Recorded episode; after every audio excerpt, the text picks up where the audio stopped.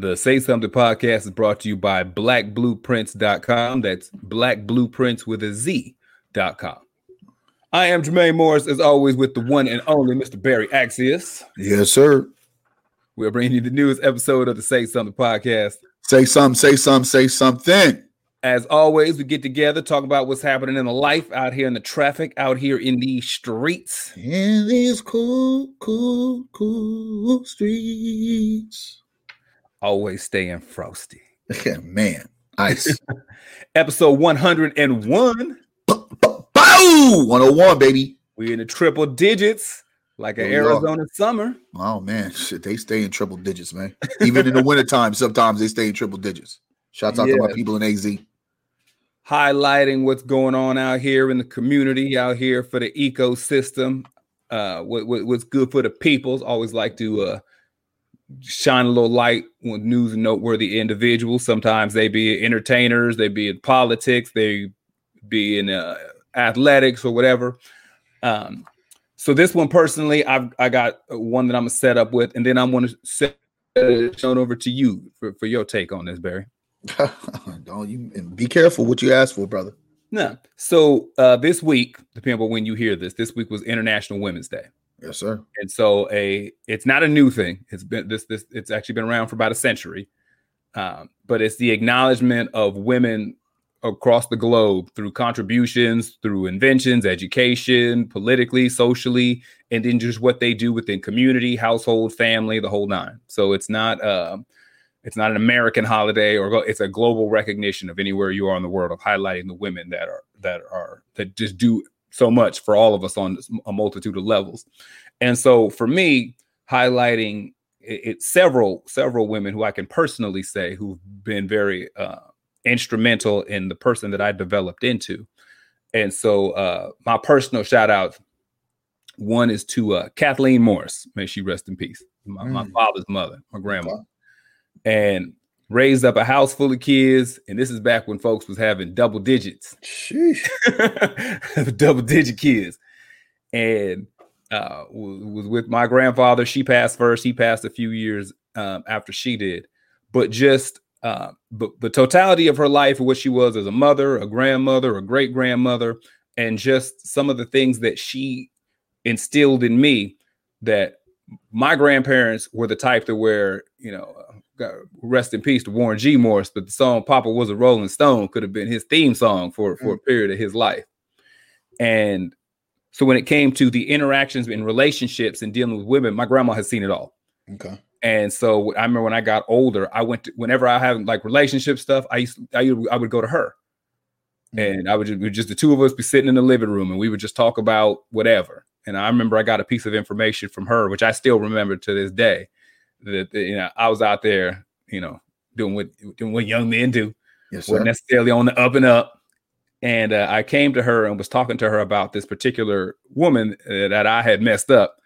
And she gave me this piece of advice. She said, is, is the girl still mad at you? I said, Yes. She said, Then you still got a chance. Like, what? She said, she said, As long as she's still mad at you, you got a chance. She said, The day she don't care no more is when it's over. Ooh. That's a fact. That's a fact check, brother. Yeah, she was like, if she's still angry with you, she still want to fight with you, you still got a chance. Don't don't you know go there while she's still like still making an attempt. She's because the day she look at you and don't care no more, when she's over it, it's over. It's over. It's a wrap. It's over. And so I got jewels like that from her during the course uh, of, of my life, and I'm appreciative that I know some people lose their grandparents when they're small or don't get to know them. I was I'm appreciative of the fact that I got to be a grown man and get to talk to her where she shifted from just being grandma who cooked when we came over on Sunday to where I got to learn the type of woman she was as an individual, who she was before she was somebody's mama or grandmama. Uh, and so so to Kathleen Morris, to uh, Dolores Alexander, who's my mama's mama, Mm. two completely different kind of women, night and day. my, my grandmothers but I learned a certain degree of structure. She's still with us, a certain degree of like structure and, and, and a principled behavior on how to be. And real, real rules focus, real, um, you know, if you do it right the first time, you ain't got to worry about it again. That, that type of, uh, of logic and thinking. And there's a lot of things that I got that I take from her. And then I'll close out finally with my mama, with uh, Michelle Renee. And she was a good split down the middle of those two women.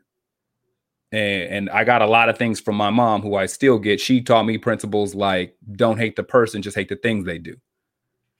About acknowledging that people go through things and that does factor in how they behave and to not let other people's beef become your beef. You know, just that whole, well, I'm friends with Barry and Barry don't like him, so that means I gotta not like him. Well, Barry's his own person, and there's things going with him that could have happened the day that he got into it with so and so. So, you know, look at things for what they are, but before you make judgment on people, understand that they're still people and there's layers to the things that they go through. And so I learned a lot of re- great things from my mom, who's still with us, uh, about you know, how I uh, see people and how I interact with them and how I try to give folks a degree of grace when I deal with them if they're behaving in a way that I may not necessarily like. I always try to recognize the humanity in the person and, and allow them to be humans and not be perfect all the time. Hmm. So, so for me personally, I like to give a shout out to those three important women in my life: my grandma Morris, my grandma Alexander, and my mama. And I would like to throw that to you, Barry. Of you what? what uh, what what uh, influential women or left a stamp on on your life? Uh, I don't know. That's hard because I haven't really. Uh, probably my aunties, maybe per se. I would say. I think that not having my mom in the moments of where I probably would have probably been the best um, for me to cultivate is probably would have been um, one I would probably say in in a negative and a positive light without her even saying too much, just her condition, um, you know, having mental issues at my earliest age to to of of you know childhood, you know, really not having my mother in that way so I think that kind of influenced me. You know, you know, my aunties.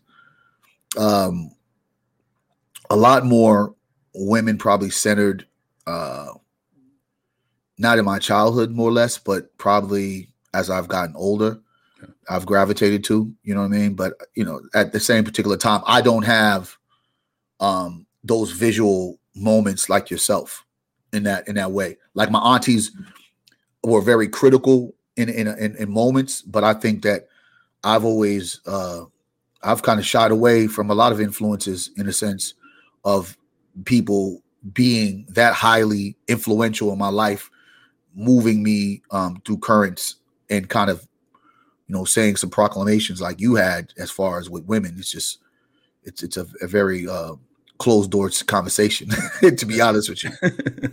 I mean that's just that's just, just I, I just don't you know I could create some things, but then at the same time, um, you know, I think even in with my aunties, they try to breed a sense of religion to where I think it would have been more detrimental to my life moving forward because looking at what's going on with some of them, you know, that by itself would have kind of led me to places that I really probably didn't need to be in. As I see that they haven't even stepped in with that kind of proclamation the way they did.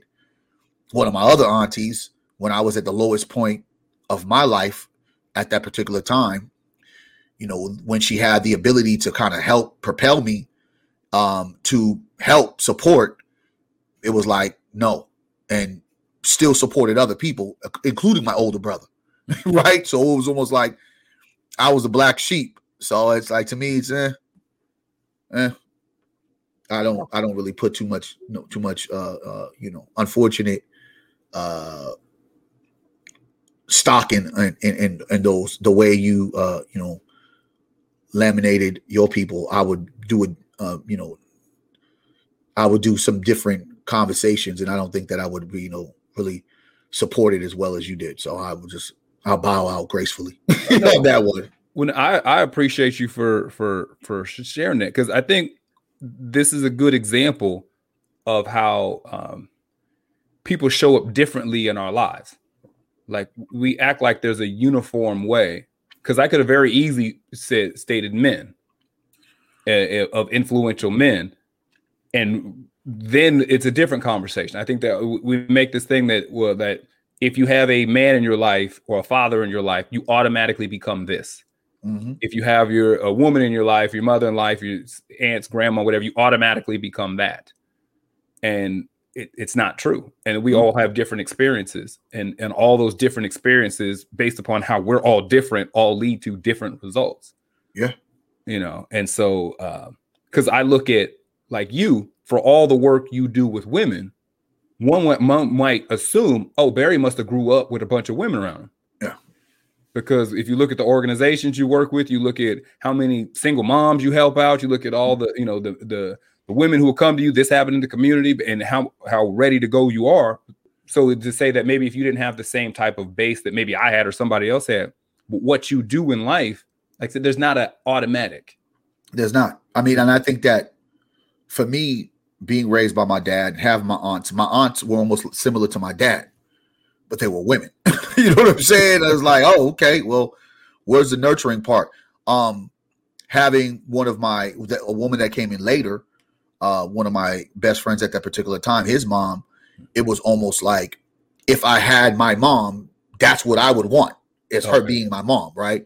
So if we go back to your first question, yeah, we'll probably um, you know, Valerie Smith was a heavy influence in that particular time, but it was such a short frame, right? Because it was like, boom, and then my my homeboy had her traveling, you know what I mean, to um, Louisiana because he was on this spill that he wanted to do something different and go back home because they were from originally from Louisiana, oh, okay. and it was like, that I'm I'm getting used to this. You know what I'm saying? This is what I need. I'm, I, can, can I, I need this part of my yeah, right. and then um, you know, one of my aunties that, of course, was beneficial in, in certain components of my life. She had her own son, and so a lot of what could have been, you know, um, you know, put in my you know tools of, of goodies, she was installing with her son, and then my other auntie eventually left to go find herself because she never had kids. And um being the aunt that didn't have her own kids but trying to raise her brother and sister's kids ain't never really worked out because philosophies are different right so you know you have those situations but i was you know mostly impacted you know by my father and that that whole situation after a while the influence the influences on the outside were more uh you know sustainable than his because it was a a culture full of confu- confusion, more or less of what we see right now um, with our young people. And the confusion for me was like, you got, I'm really considered to be an outsider because my family is Haitian. We're considered immigrants.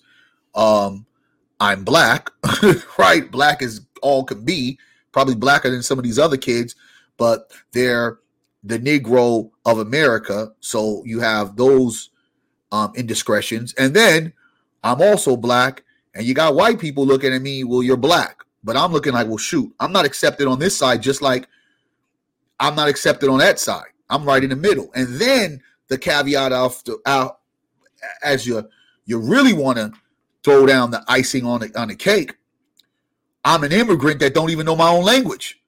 you know what I'm saying? So it's like, thanks, guys. you know what I mean? Like, you, you first of all, you move me from my home, and that's New York. Like I'm with my immediate family. You yeah. move me from there. So we come to California, and now I don't have the the brand of Axios, but I have a brand of Haitian, but I don't even know the language with the younger ones to communicate or even communicate with the older ones. Yeah, okay. And then now with this idea that I'm a Haitian kid, right? But I don't know the language. Here I am with the African American kids. You can't tell if I'm Haitian or not unless I tell you it because yeah. I don't have there's those, no accent or no. I don't have accent. I don't have these features like some Haitian people. I have a, a New York accent, but the reality is, it's like, well, the hell, well, you know, I'm trying to embody all them until I tell them the secret. And like, wait a minute, you ain't even African American. You're mm-hmm. not one of us. And I'm not even from where they're from. I'm from somewhere else. So mm-hmm. I'm just in this this this capsule of trying to figure the shit out. And it's not really something, you know what I mean, that as a young person coming up, you really realize. And then on top of all that, the dark secret that your mom, who you really don't know until later on in your life, is going stir crazy. You don't even know why she's crazy. because that's mm-hmm. all you're saying. She's crazy when really she has a mental issue. Oh. But who's telling me that? So, you know, you got a lot of different things that are components of a lot of things that people care about and a lot of advice that people got um in terms was more or less yeah very relevant. But in a an idea of survival for me trying to find placement who i am what i am where i am what i'm all about trying to figure out a circle that i feel more comfortable with that i am more attached to was some of the things that continue to play a role in my development. So i so in the midst of me trying to figure out different things in my adolescence in my childhood. There were so many missing components that created kind of the lining in the sand unfortunately because i was just just there was so much confusion. You know what i mean? Here here here here and other places. Okay so that's actually interesting. So do you because I know anybody who's who's been around you, anybody who's seen you or whatever, there's the major push on the the do for self. Yes, there's the major push on uh, having control in our own and, and yeah. being your own boss and the entrepreneurial route. Yeah. Do you think if you had more of a family structure to start with, that you would still have that same mentality? Because mm-hmm. if you and I ask that because if you're like, well, I, I really had to figure a lot of stuff out on my own, mm-hmm. it teaches the mindset of figure it out on your own. Yeah. If I don't feel like I have people to rely on, then I, I breed the idea of don't put yourself in a position where you have to rely on somebody. Yeah. Well, let me answer one question because I think I forgot to kind of immediately answer what you were asking about the women in my life that I work with. Okay. I think that because of my mom being the way she was, being mentally mentally ill, okay. I think that it helped me gravitate to understanding the importance of working, you know, side by side with women as well as having a daughter. You know what I mean? And my aunties and like a, some cousins as I got older, you know, being like in that part of my life more of an influence in a sense of okay, you know, being able to let let my my guard down and caring for the opposite sex outside of a lusting experience. You know what I mean? So those are kind of the things, and to be able to understand the the support mechanism is real. It doesn't always have to be um, strings attached. So that's kind of like where it is right now on that end. But going back to the do for self, I, I was a hustler at an early age, dog. Like I'm one of those kids that my father did everything he could to supply me and my brother with a, a great life and a, and a lifestyle that we didn't necessarily have to go out and rob and steal, yeah. but we still weren't with, you know, a whole lot of bunch of stuff. Like I remember the meals being the the caveat on Christmas Day, not the gifts, yeah. where it's usually the opposites. You know, or some people it's the double whammy. You got you got good gifts and the meal, dog. I'm, I'm shoot. I'm living with you. You know what I mean? It was like, boy, you smell all that good food, and you know you about to have a feast. Never was short on that. But under that tree, it was almost like every year. It's like, dude, I, am giving y'all the list. I, I don't understand why y'all. Why is a belt so damn important every year? I mean, socks and underwear, y'all can get this anytime. And I don't even know if it was like a financial thing or if it was they did they just didn't get it or those things like weren't important, like toys weren't important. I don't, you know, and yeah. don't and I kind of try to figure out well, how the hell did I get so many of these toys anyway? How did I get all this stuff anyway? Because I didn't get them. It was I don't remember times where it was like, yo, here's this GI Joe and here's this Transformer, because that wasn't happening. It wasn't like we go into the store, yo, pops, that Transformer, okay, cool, put it in the basket. It was never like that. or you know what I'm saying? You know, the greatest thing my dad used to do, and then eventually cut me off after a while. I think when he got like 17, it was like my last pair of Jordans. Like he used to get me Jordans. Like that's when Jordans first came out. I damn near had every pair. Then Pops just cold clocked me. This and got those on my birthday. So that's kind of like a thing. Me and my daughter, I you know I get her Jordans for whatever reason, even though they're high as hell now. But um, I started hustling at an early age because I started seeing that me asking, me being um, you know patient, or me you know me basically being a good kid, thinking I could earn it being good at school or in the house, do a few chores, was never going to get me the things that I wanted from my parents, from my family members. Right. So I just figured out ways to get it, you know, and some of those ways weren't always good. And when I had opportunity to utilize my craft, when I started understanding or recognizing I had a gift of vocab, and then you don't really don't know about that in that moment, but I had a very, I got a gift of just talking, right? Just being able to, you know, solidify situations. Um, and I think a lot of it came from me being a liar at, at so at some given point in my childhood so many times because I was just afraid because you couldn't be transparent in the in the world that I was living in. Yeah, I, I it was lie, lie on top of lie on top of lie because telling that truth, man, it, the pay the, the payment for the truth is is, is very uh brother is gonna have a few marks on your back and your ass. So yeah, I learned that and and, and earning my stripes at an early age to try to hustle and not even in a sense of drug dealing yet but the other kind of hustles, you know, you talk about garbage pail kids, you talk about baseball cards, you talk about finessing this for finessing that. To me, I think it always carried that that part of me of not really um having to wait for someone else to get it for me or give it to me and and be reliant on myself and then as I got to hustling looking at when I used to make when I hustled compared to a paycheck yeah. right I, I I saw the difference looking at my father grind the way he grinded and not being able to enjoy his life in the way I felt that he probably wanted to enjoy it. He probably and, and even since he retired from working when I was 18, he went back home. he went back to Haiti and then it looked back. And it was like, it wasn't like, okay, he was supposed to come back. I was like, oh, I'm gonna go to Haiti and come back. No, he stayed out there. And I was like, ah, that nigga was now living his life. Like he's really living. Now Where he's home. now he's yeah, he's home. He's doing what he's doing. Where to me, it was like if I didn't become a hustler, as negative as it might have been in a particular time, if I didn't become that, the entrepreneurial spirit that I had, as well as when we talk about influences, uh, yeah, I could say my one of my aunties had that, and I saw it, but it wasn't taught. It was just seen, right? It was okay. examples. Okay, okay, and she made a lot of mistakes at the same particular time, but at the particular moment, I looked at her like, damn, she always on some other shit that allowed me to kind of hold grasp to that because one, I didn't like what I was going to receive from the person that was giving it to me. I never got um the accolades of the work, working hard, being on time, doing um 150 hours every two weeks at works plots, whatever, yeah. taking extra shifts.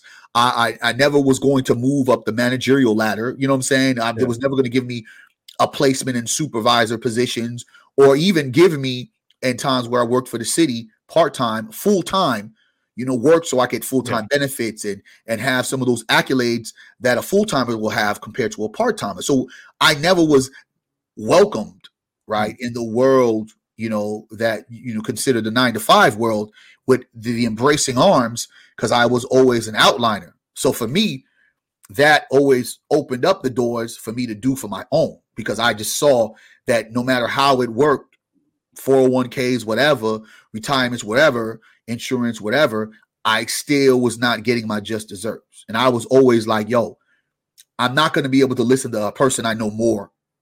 You know, I, yeah. I, you don't know more than me. You have a degree, but you still don't know more than me. I it just never computed in my mind. It made no fucking sense. Like, what are you telling me now? Like, you, you got you, yo, fuck your book smarts. I appreciate it, but I know how to work with these kids, and especially in the field that I was in you know, working with young people, um, particularly, I was like, yo, just, just, I got to go figure out some other thing. And um, I'm fortunate that I figured out after bumping my head with multiple different things, and it's similar to what my auntie did, bumping her, bumping, bumping her, bumping her, and then I finally found my fucking niche. And that's the beautiful part about the entrepreneurial spirit that I learned at an earlier age, even though some may document it as being negative because I was hustling but in the same particular time, it elevated the thought process. Even when I was working, I worked at an earlier age as well.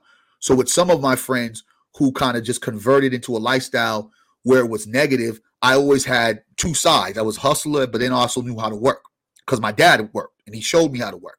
Yeah. But then with that work, I was like, this shit ain't for me. I'm not gonna keep on, you know what I mean? Can't call in sick. Uh, no, no one's gonna keep telling me what to do and how to do it. I'm not gonna be micromanaged. Ah, fuck all that.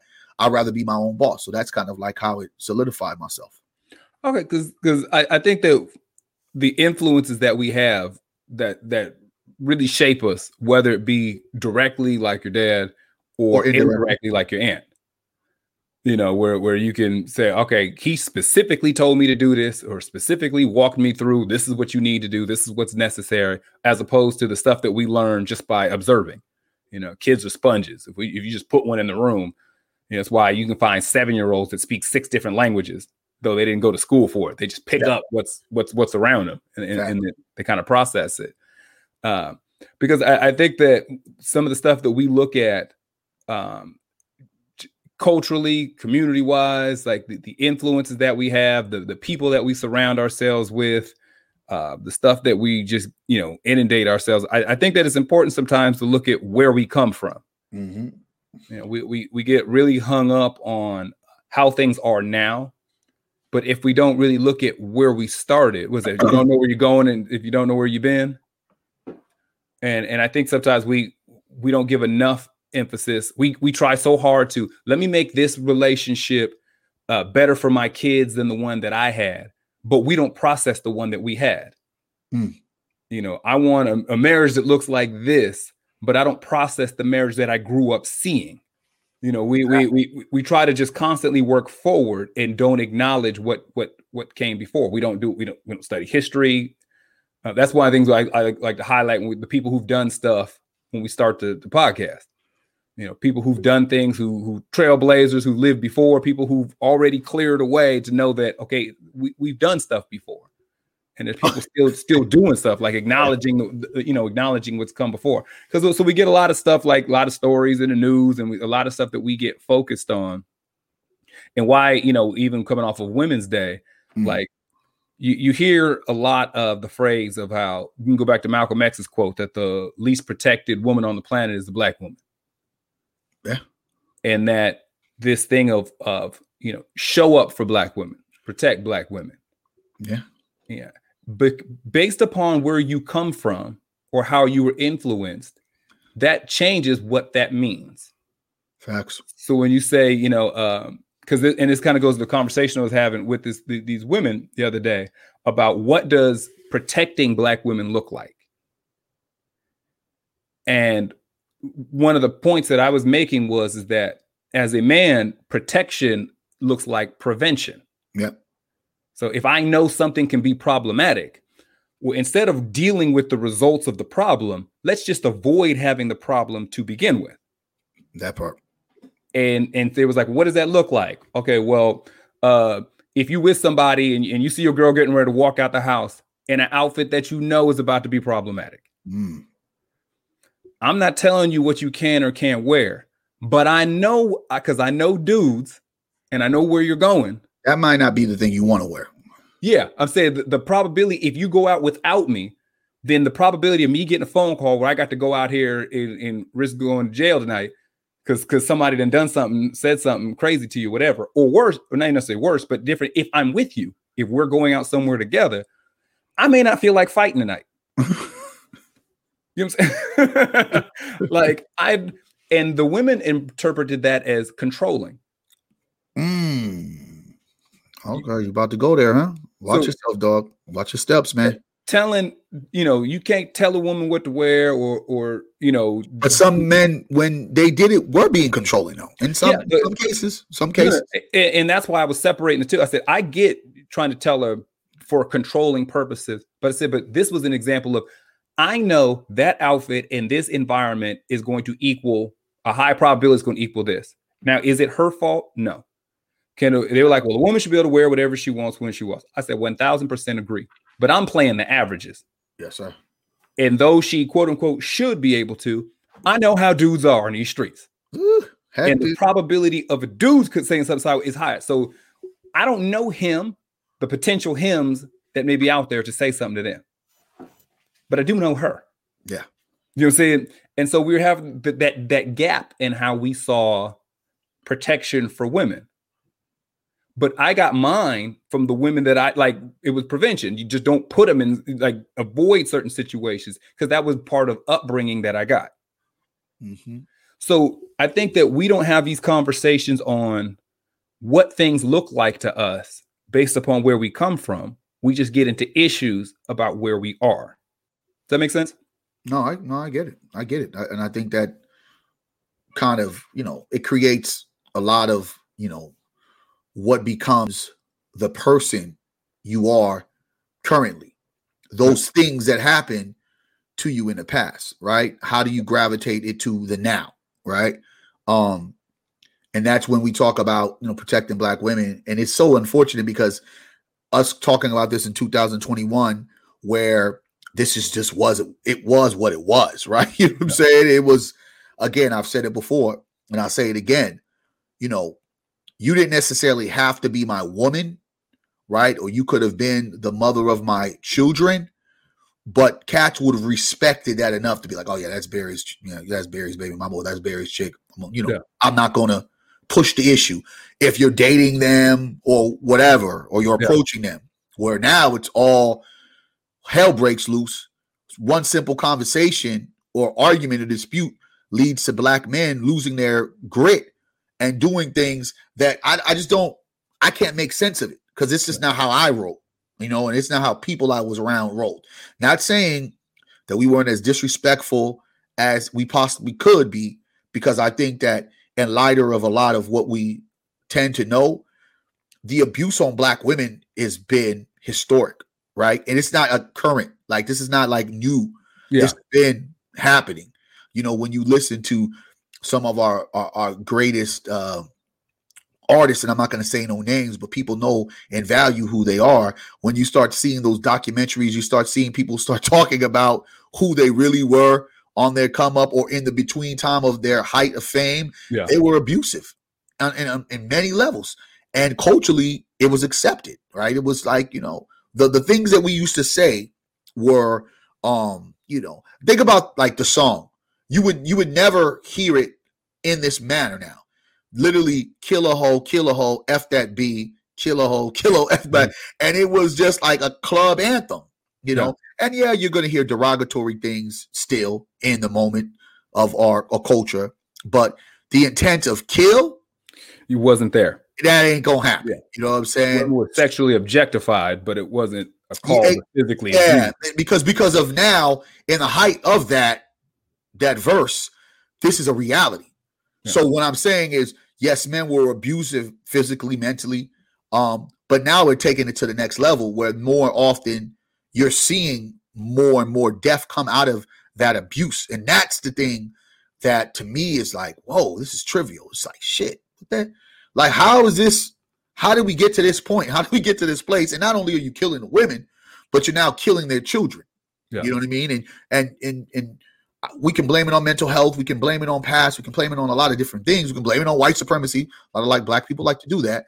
But damn, it has to be a situation to where we start looking at ourselves for accountability. Like, come on, dog. And I'm gonna say this to my men. Yo, if if it ain't working out, there's plenty of women, and trust me, I understand about breakups because they're hard to fathom at times. Figuring you leave a person after so many years, they may get it right with someone else, and you may not find one person in particularly that loves you and interested in all your baggage, right? And all of the things that you feel you gave your vulnerable life to this person who now knows secrets that you probably don't want her to know. But it's it's it's going to be it's going to be okay, brother. It's going to be okay. Get through this, get past this. But if you don't care about her life, care about yours.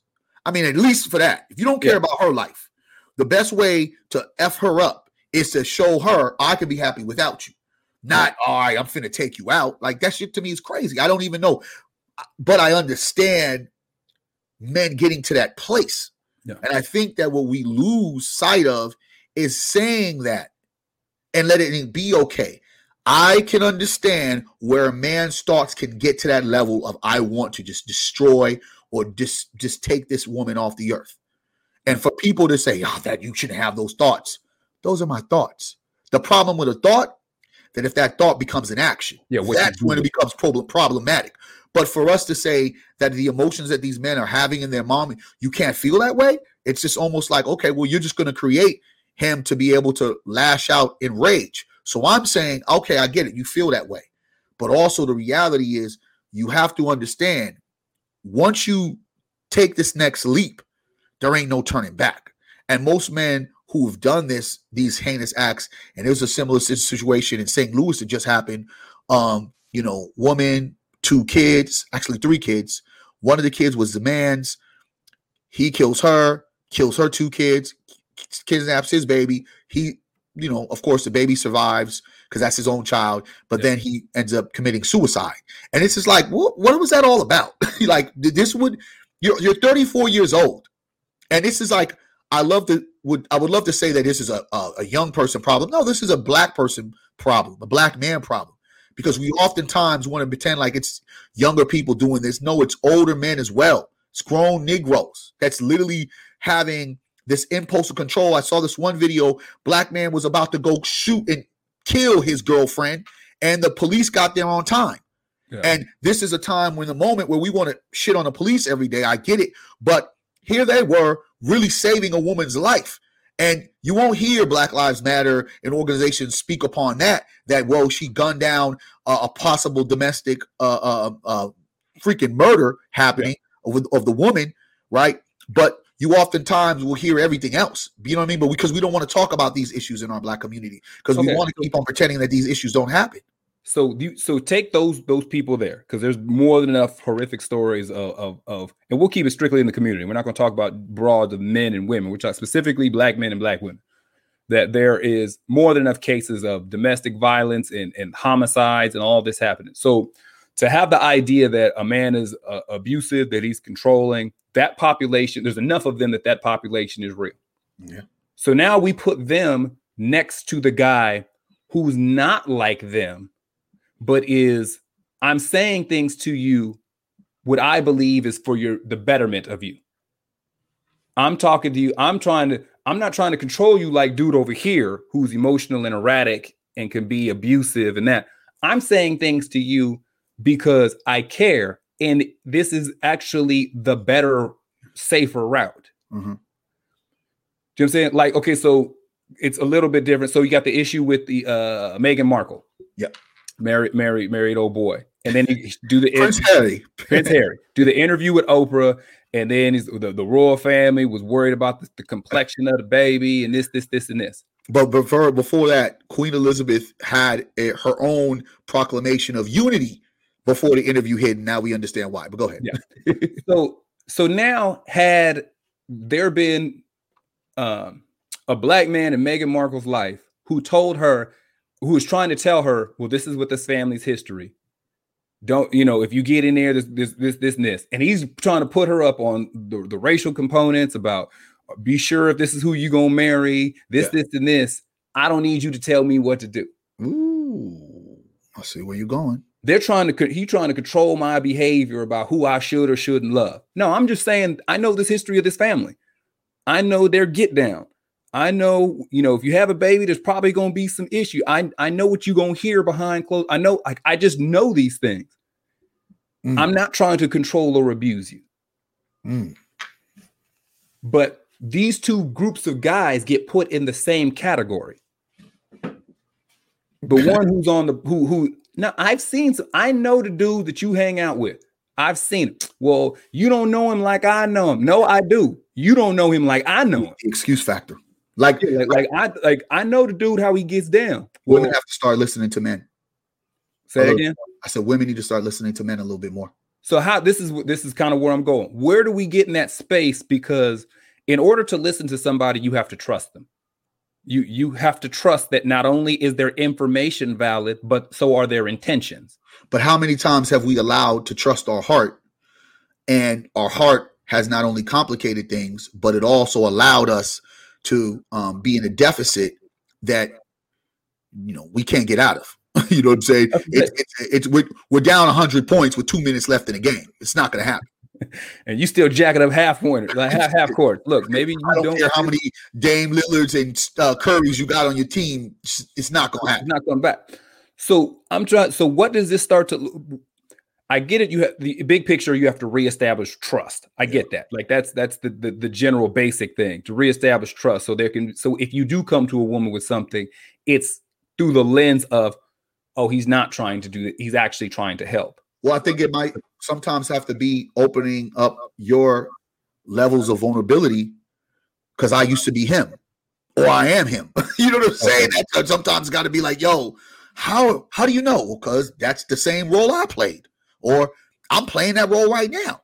But I don't think that truly, you know, we don't want to identify the multiple pr- problems that we have within our own community that sets aside so many so many of the, the the issues that we have in the forefront because it's more it's I, am not gonna say it's it's more okay because it's not, but it's more acceptable, right? To talk about every pointing figure at white supremacy. White people did this, white people did this, white racism, and da da da da. And that to me, again, it's like you talk about Meghan, right? You talk about the young lady spreading her um, you know, spreading her truth. But then in reality, it's like, mm, well, that just shows you the naiveness, or in particularly maybe her believing the narrative that yeah, I'm black, but I'm not even accepted in the black community as I'm a black girl yeah. because of my skin, right, color, and because I have uh, one of my parents, it's it's white. You know what I mean? And I might have not been raised and had a black upbringing in a sense of you know black people. You know how we do. You know, if you're not hood strong and you don't have yeah different generations from a certain neighborhood in a certain area. Maybe you're not black. kind of black card you're supposed to have. Yeah, you guys like you know you better have a root somewhere in some abandoned MLK that's yeah. freaking riddled with drugs, poverty, and, and crime. You you you know you can't just be the Negro that's family did well and, and, and lived in, in, in, a pretty not really area. black. Yeah, He's not really black. This is what we do. Yeah, right? Yeah. Carlton, Carlton wasn't the real black dude. It was Will Smith was, right? Yeah. You know what I mean? So, and that that you know, that diagram that we lay out for our own self, you know, contains so many different biases that we believe within ourselves. So in this process of Meghan and colorism, which is a real, real thing yeah. in our community that we often don't touch on because we just don't want to, because it's easy to talk about racism more than colorism. Yeah. Because the blame game is easy white man. You know what I'm saying? Like, well, what whitey? Instead of looking at us like, well, damn, Negro, you know, a whole bunch of dark skinned Negroes hated Al B. Sure and Chris, uh, uh, you know, Williamson and uh, I think you know, all those guys. That, that that thing is gets overlooked is that there's there's the, the, the two sides of colorism within the community. Is yeah. there's always the well, if you're lighter complected, society, there's enough statistic to prove that lighter complected black people get treated better. Yeah, for sure. In, in, in employment, in education, in the yeah. judicial system, there's there's not even that's not a debate. There's enough data data that shows that. And then amongst the community, we'll say, oh, the lighter complected girl is quote unquote cuter or prettier than, than the darker complected girl. We, we, the, the, we'll do common, that in house with the common the common line you hear, you're cute for a dark girl or you're cute for a dark guy. You know what I'm saying? You hear that often. So, yeah, I'm, I'm still here. Yeah. You, okay. Yeah. Uh, so, something that we don't give enough credit to is also the inverse to that is the disrespect. Because we when we insult somebody, oh, you acting real light skinned right now. Yeah. Yeah. Like um, we have one part of the community that will hoist people up for being lighter complected, but then we also use that as a sign of disrespect. Well, I mean, at the same time, you know, camaraderie as well. My light skinned brother why can't he just be your brother? You know what I mean? When we, you know, I, I, mean, I played a victim of that, uh, or, or, you know, not a victim, but I played a the, the catalyst to a light of that. You know, saying that just, but not even thinking what I'm what I'm stating. But you know, going back to the Meghan situation, right? You so her alignment of maybe being in a certain privilege of having lighter skin, right, than maybe the other, um, and being more appealing because remember with that biracial blood you, you, may have better hair than the nappy. You know, you roll the dice, woo, got good hair. You know what yeah. I'm saying? Whereas, oh, you got damn, you biracial, you still got bad hair. So here it is. She's able to walk through.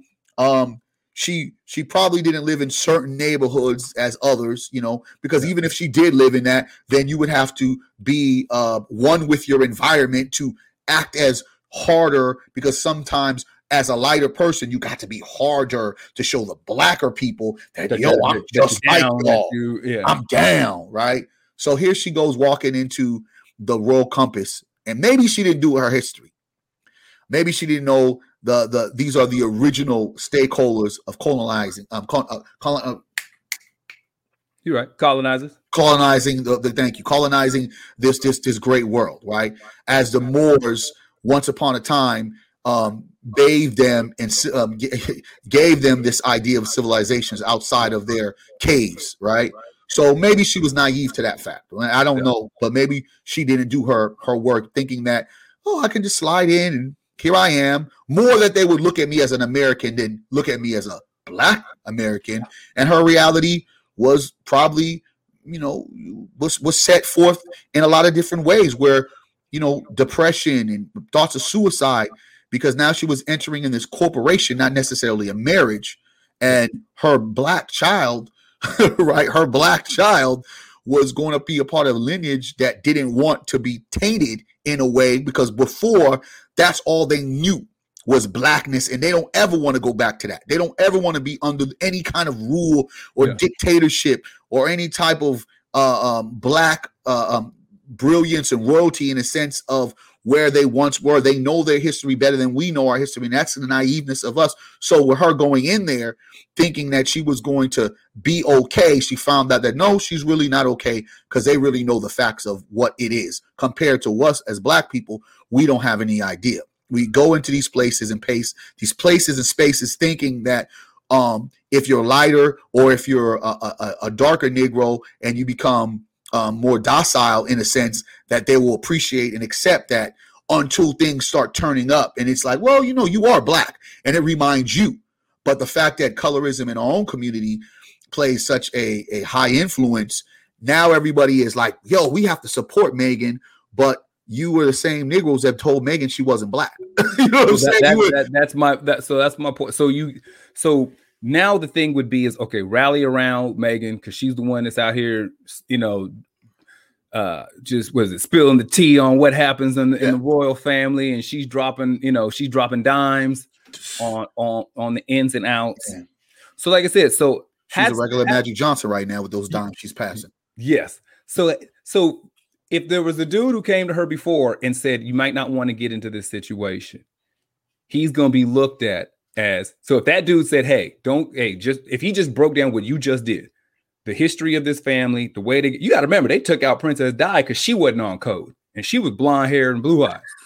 So if, if if he's like, look, this is what's going on, it's gonna be some stuff. Like I know some things, I've seen some stuff, and so then she doesn't listen because she's in love and and she goes and does what she wants to do. And she and, thinks that she's going to benefit and this is post-racial uh, so, all those things. world whatever. So now so now she's on the couch with oprah and she's laying all this stuff out. If the dude is then not sympathetic because he's like i told you this was what was going to happen before it happened. I laid it out for you step by step to get down because i'm familiar with it. So now you got the tears with oprah and the world is coming behind you for sympathy. But if I don't have that sympathy because I already told you what it was going to be, he's wrong. Mm. So when do we get into this space of, like I said, to give a woman a heads up is not necessarily to control her, but if you give them the heads up and they don't listen, eh, and you just kind of like, okay, well, you willing to roll the dice on whatever this is going to be, and so I'm letting you roll the dice on what it's going to be. We, we, but we, now I'm not protecting you or standing up for you. Well, I mean, you could, you could, I mean, we can have that argument all day, but at the end of the day, the bottom line is still going to be black men aren't protecting black women. That, that's I, mean, I mean, that's I mean, it's going to always be that because it, it, don't matter if it's two or three of us. There's not enough of us, right? So, yeah. you know, there black women know especially here in our community, there's black men stepping up, and I being one of those people that are always stepping up. And it will still be like there's no black women, black men, you know, protecting black women. It's not going to be we need more black men to protect black women like Barry Axius and da da da. You know, it ain't gonna be that name roll call. It'll be like, nah, we just need more y'all because y'all ain't stepping up. Like, oh, okay. But the reality is, choice and you know consequences with the choices that you make as a motherfucker. Yeah. And I think that oftentimes, you know, selfishly, even with good advice, we selfishly want to think that ah, I know what I'm doing. And like with Meghan, she went in there like, ah, nah, I know what I'm doing. Yeah. Because the benefits of being a part of royalty outweighed the benefits of her staying the pros and cons away from you know the pros and cons of it clearly away to like I, am kind of as much as these other Negroes don't believe that I'm black. I'm rude. I'm I'm pretty black, even though in their eyes everybody like, hey girl, you you know. She, she, she, you, I don't know about your dislikes biracial black girl thing. Yeah, we see Alicia know. Keys, they see Viola Davis. Yes. Hundred percent.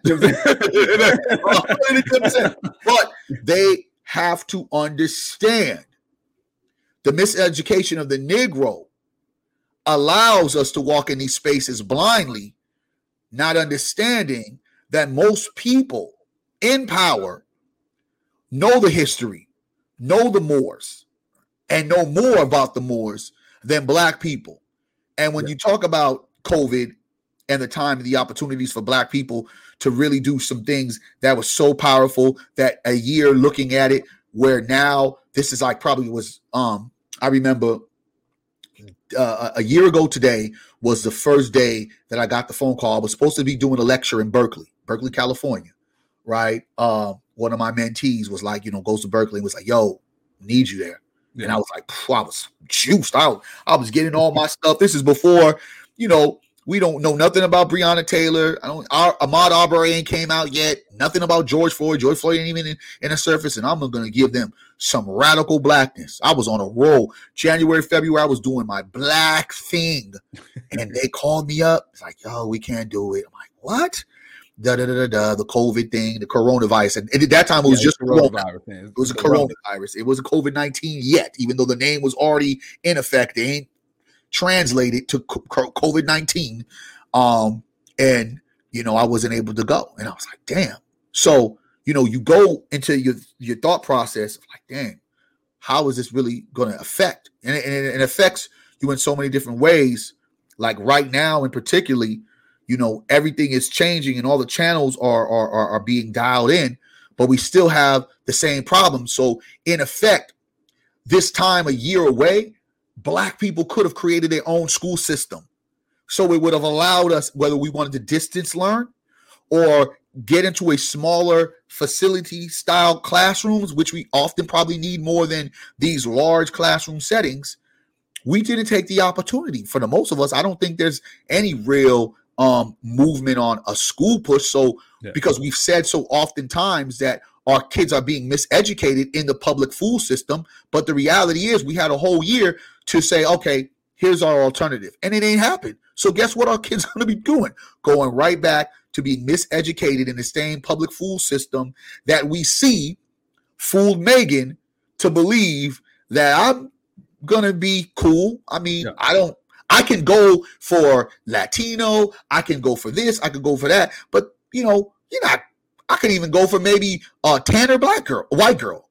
I'm not going to really trip off of my black lineage in that level and she was woken up to a big surprise okay so here's another thing keeping someone in this same vein of when we show up and then we catch okay so use the story of matthew knowles beyonce's daddy okay so there was an interview about um i want to say it chloe and Halle the two sisters who sing that i guess were came up the, uh, under beyonce like she kind of helped school them and help get them up. I think they do like they think they got like a Disney come up. Like they're like younger people would know who they are. They're they're young. Uh, in any event, so but they're becoming pretty popular now. And so somebody had asked Matthew Knowles about how talented these girls are in relation to Beyonce, and he was like, "Oh, it's not even close. Like you would, I would don't put these girls in the same conversation, talent wise, with Beyonce." He was standing up for his daughter, and he was like protecting the stature of what she's created as her legacy. The then story came that he was attacking black women. so, this is Matthew Knowles, Beyonce Knowles Carter's daddy. He is her former manager. He had, you know, her whole come up up until I think like her second or third album, he was her manager. So he knows her the ins and he's not just just the parent, but like he was the ins and outs of her career. And he's like, no, I've seen these girls, and I know Beyonce. Like this, this not close when it comes to it to a talent issue.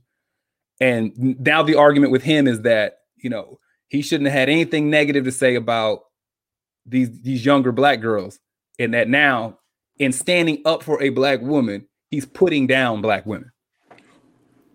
You can't win, dog.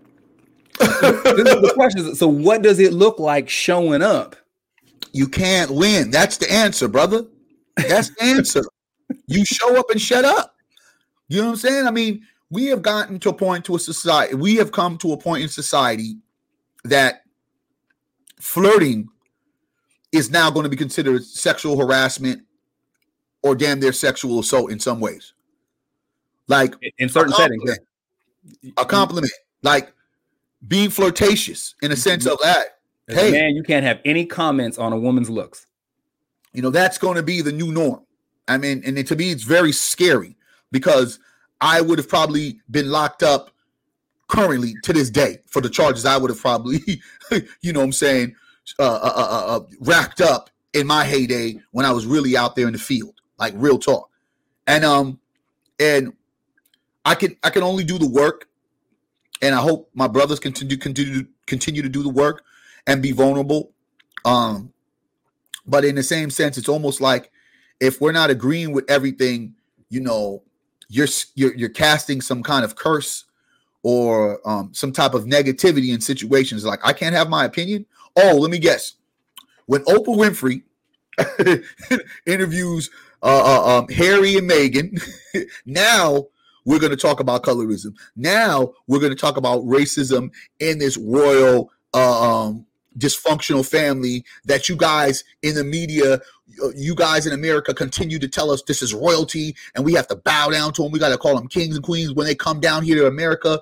It's like it's opening doors. Y'all watching the the weddings and y'all holding on to dear life about the baby and come to find out they don't even want the damn baby if it's dark. you know what I mean? They didn't they don't even care. They don't even want her. They didn't want her. You know, so now here is the gig is up, and some of you Br- British folks, you know, in media that is prominent, um, that that are now upset about the truths. Like what? Like what did y'all think there was going to be? Like what would you think was Oprah was going to sit there and have a conversation with these folks that have been blackballed out of um their royal campus, you know, and think that it was just going to be all you know flowers, giddy, and and and and good conversation with wine. This is the truth. This is racism is a global effect, right? It just didn't happen by a snap of the finger. People who know know once upon a time black people ruled the world, right? AKA the Moors. And people don't ever want to get back to that reality. And to be honest with you, black people don't want to either. Either because I don't think they want to face the responsibility. And in, and that's reasons reasons why I go so hard when I we, we talk about a subject about where and how do we show up as black men. We yeah. keep showing up. We keep raising our our voices to the problems. We don't shut up about it, but we also keep um our, our, our women accountable for some of their actions and some of their behaviors, right? And start saying, "Hey, sister, I'm, I'm gonna tell you firsthand account. If you see crazy in a Negro, you can't turn that off." but you think you can tame it. And I think that the containment of certain behaviors that black men have and some women have the power of, yeah. that's where they feel, I got it. I, I don't need your help. I know my man, blase, blah. Okay, I know this Negro too. And once a Negro feels he has no power over you, and he got a little bit of the crazy, and the thing about it, he don't even have to have a little bit of the crazy. He can just be a moment. It could be just a moment of insecurity it could be a moment of vulnerability. It could be a moment of depression that we face in our community so often that we don't talk about that makes a motherfucker snap. So the reality of this whole thing that we are dealing with overall is has to be again the two words I know niggles hate to hear: accountability and responsibility. Those mm. two things. How do we how do we in effect use accountability and responsibility in these moments that we have? Okay, this is so that's so keeping that right there. I want to ask you how how you feel about this. So there's a thing that's going on in China right now. Oh shit. Well, so so here's the thing. China, you know, they they watch a lot of Western culture stuff. They watch how America gets down. and then that's what influences their culture. Like they'll watch a bunch of black rappers and then they'll figure out the system, and then they get Asian rappers to do what black rappers do, and then make the Asian one stars. And they're blowing up. Yeah. over there. They're- there's some Asian rappers that are just crazy out there right now. So they they keep an eye on America in, in American culture. So something that just recently happened, they were looking at there was a shift in masculine feminine interaction, male and female interaction.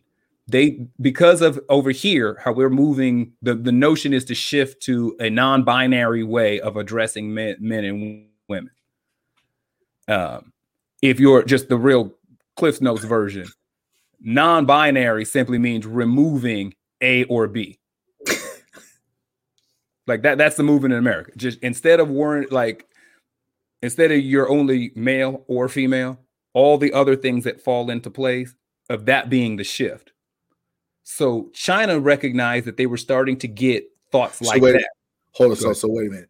So I wouldn't be considered a male. What are, you- what are you saying? You would be Barry. So so here's here, here's the like the cliff so are there are there other berries that I could go c- collaborate and connect with? Barry is all encompassing. So instead of you be so here's the deal. So the way that the current system is, So Barry you- would not be a black man no more. It would just be Barry. well, you could still be you'd be Blackberry. so like the labels that we have of gender, of Ugh. gender identity, of sexual orientation are all based upon a binary system of male or female, hetero or homosexual. That that's the way that everything is labeled currently, like the way it's been. So for me to give you a label, so say Barry likes Tina. For Barry to be a heterosexual male who likes Tina, who in, in a heterosexual relationship with Tina, Barry needs to, to be labeled as a male and to identify as a male. Tina needs to be labeled as a female and identify as a female. Barry needs to identify Tina as a female, and Tina needs to identify Barry as a male for that to be a heterosexual relationship. Hmm. Now, if, if any point, if Barry is now born a male, but you identify as a female, or Tina is born a female, but she identifies as a male, you're no longer in a heterosexual relationship. So even though you we're talking about the same two people. So if you identify as something different, or she identifies as something different, or you label her as something different, or she labels you as something different, that's no longer Barry and Tina in a heterosexual relationship. Now, you nothing has changed between the two of you. It's just the, the identification and the labeling. So the movement would be we're just going to throw all that out. We're going to eliminate the premise of male, female, hetero, or homosexual. So they call like gender fluidity and all this other stuff. You're just Barry and Tina, and all that other stuff is is irrelevant. That makes sense. Not not the practice, but the but the the the, the, setup. It makes no sense, but it makes sense. I Okay. understand what you're saying, but it That's makes no that's what I mean. So what they saw in China was they're starting to see this idea starting to trickle into Chinese culture. So what they've decided to do is implement masculinity classes into schools for, for, for their males, for their young boys. That they want to reinforce gender roles, that they want to reinforce ma- masculine behaviors and reestablish quote unquote manhood into the ecosystem. Because if leaving it on autopilot, a lot of American culture in this mindset is starting to trickle in and they don't want it. I don't want it either. So when you hear that, so that's my point. So when you hear that, the idea of now there's some people who are pushing back because they're saying, oh, you're reinforcing misogyny or Ah, you're trying yeah, to force yeah, hard I know. line I issues of men are supposed to be tough. Because remember, we're not addressing women's behavior. They're not adding feminine classes. They're specifically targeting men. Y'all is acting a way that we don't want y'all acting. You getting some ideas we ain't cool with. So we gonna start in grade school and get y'all back on what we deem as track. How you feel about that? Are we going to get in trouble for what we say? I mean, I mean, this- I- this I- I think- I think that in a lot of ways- for you. So you just hearing new information. How Yeah, it I mean. I, I, I think in a lot of ways, think about that. Think about if we had manhood training. Think about if we implemented what we do on our manhood conference and the other conferences that when we were allowed to be out there with our young men. you know, we we did particularly did three of them, right? Um, one of them, of course, the manhood, and of course the MOBs that we did uh, bi-monthly, right? Um, think about all the seeds we planted. Yeah, and I think that a part of being a man is being vulnerable. A part of being a man is, is centered in nurturing. A part of being a man is crying. A part of being a man is having certain sensitivities and empathy. Yeah. Um, a man should never be trained to be ultra hard or um, you know, to the point where you feel that you can never ever have a moment where you can be vulnerable and release, where you hold all that in and then you explode. A man should never be yeah. taught to be a volcano. Now you erupt. No. So I feel like training mechanisms to help create a path. Because you imagine if a man, excuse me, a young child, um, a male, could learn that you shouldn't hit a woman. And even in a woman in reverse should learn you shouldn't hit a man and these reasons why and, and how we should have respect for each other and what this looks like, um, how to um, engage in, in love in a relationship and what that looks like. You, you start getting these things, this nurturing effect that is not happening by nature in the household. And it's not happening within the community because we don't have those lock tie relationships of a grandmother, great grandparents, or even your parents that have been going on a string of 20, 30, 40 years and are showing you a healthy relationship. We're not talking about the 30 year relationship that was filled with booze, drugs, cheating, and and and a back and forth but because you guys got so old and got tired you're now here and you can say yeah baby we've been together for 40 years and it's no it was 40 years of chaos. You know what i'm saying? Or, at least 20 years 20, 25 maybe, years of nonsense and now we just got old yeah. yeah we just got old here we are now. So for me like you no longer have those relatable relationships that we see in our community to help create foundation. So when you separate you you you create a separate uh, a separate kind of agenda where black men's roles and, and, female roles, and now we're getting so more adapted to living on our own. I saw something with Keri Wilson, um, Hilson, I think her name is, um, talking about I want a man, but I want a separate house. Like I want to yeah, be yeah, able yeah. to, and it's like some niggas is like, whoa, hell no. But you know, a, Negro like me, I'm looking like shit. That sound kind of cool. you know what I'm saying? Because I've gotten to a place, unfortunately, in my life that I'm okay with having a separate household, but being able to blend when we need to blend, but also learning and understanding myself that I don't want to be around a person 24 hours of a day because there's certain things that I know about me that I just want to just deal with me. And I don't want to be lined with a person on an everyday basis and feeling compelled that okay, if we no longer are having gender roles, right? So the support factor of each other in a household, who's submitting to who? So you know what I'm saying? We're splitting everything down the line. Um, you know what I'm saying? Like, what are we doing? Are you cooking or I'm cooking Monday on, on Monday and Tuesday? Yeah. You cooking? Like, there's all these different situations that just are robust in this kind of moment in this this relationship. But I I really think that honoring the simple fact that men are different than women and women are different than men, we can't take that away from society. We can't keep on dumbing ourselves down to these unrealistic perspectives that people who, because they might have transformed into this new idea, continue to give it to people when these ideas, maybe they shouldn't be gender specific on certain things. But I think that we've been challenged enough to understand, well, at least I have and you have, that women play a critical role in everything. I mean, God damn it, they are the creators of civilization. Yeah. So the worth for them is high compared to just trying to merely say that now we want to dumb it down and say, you're Jermaine, I'm Barry, she's Meghan, that's Tina. You're not a male or a female. Huh? No like the confusion of that it, it just it just trickles down to so much more dysfunction like we're dysfunctional now and we don't even got some of those ties but yeah. imagine that now becoming a thing to where we can't even run from from uh, uh, uh, uh the conversation. We can run from the conversation, excuse me, to seeing where we line up and knowing that we don't line up, and the issues that we have currently are more complex when now you're trying to take away gender specific things and ask people to just play their role on how they feel of me having world Barry, you having world Jermaine, she having world Tina, and then she having world Meghan. Shit's insane. And I yeah, think so much of this insanity comes from people that just have too much time on their hands in their own thought process. And then it just streamlines because they have platforms and people start buying into the shit. Well, because they're already putting into motion about uh, some major department stores eliminating boys and girls departments.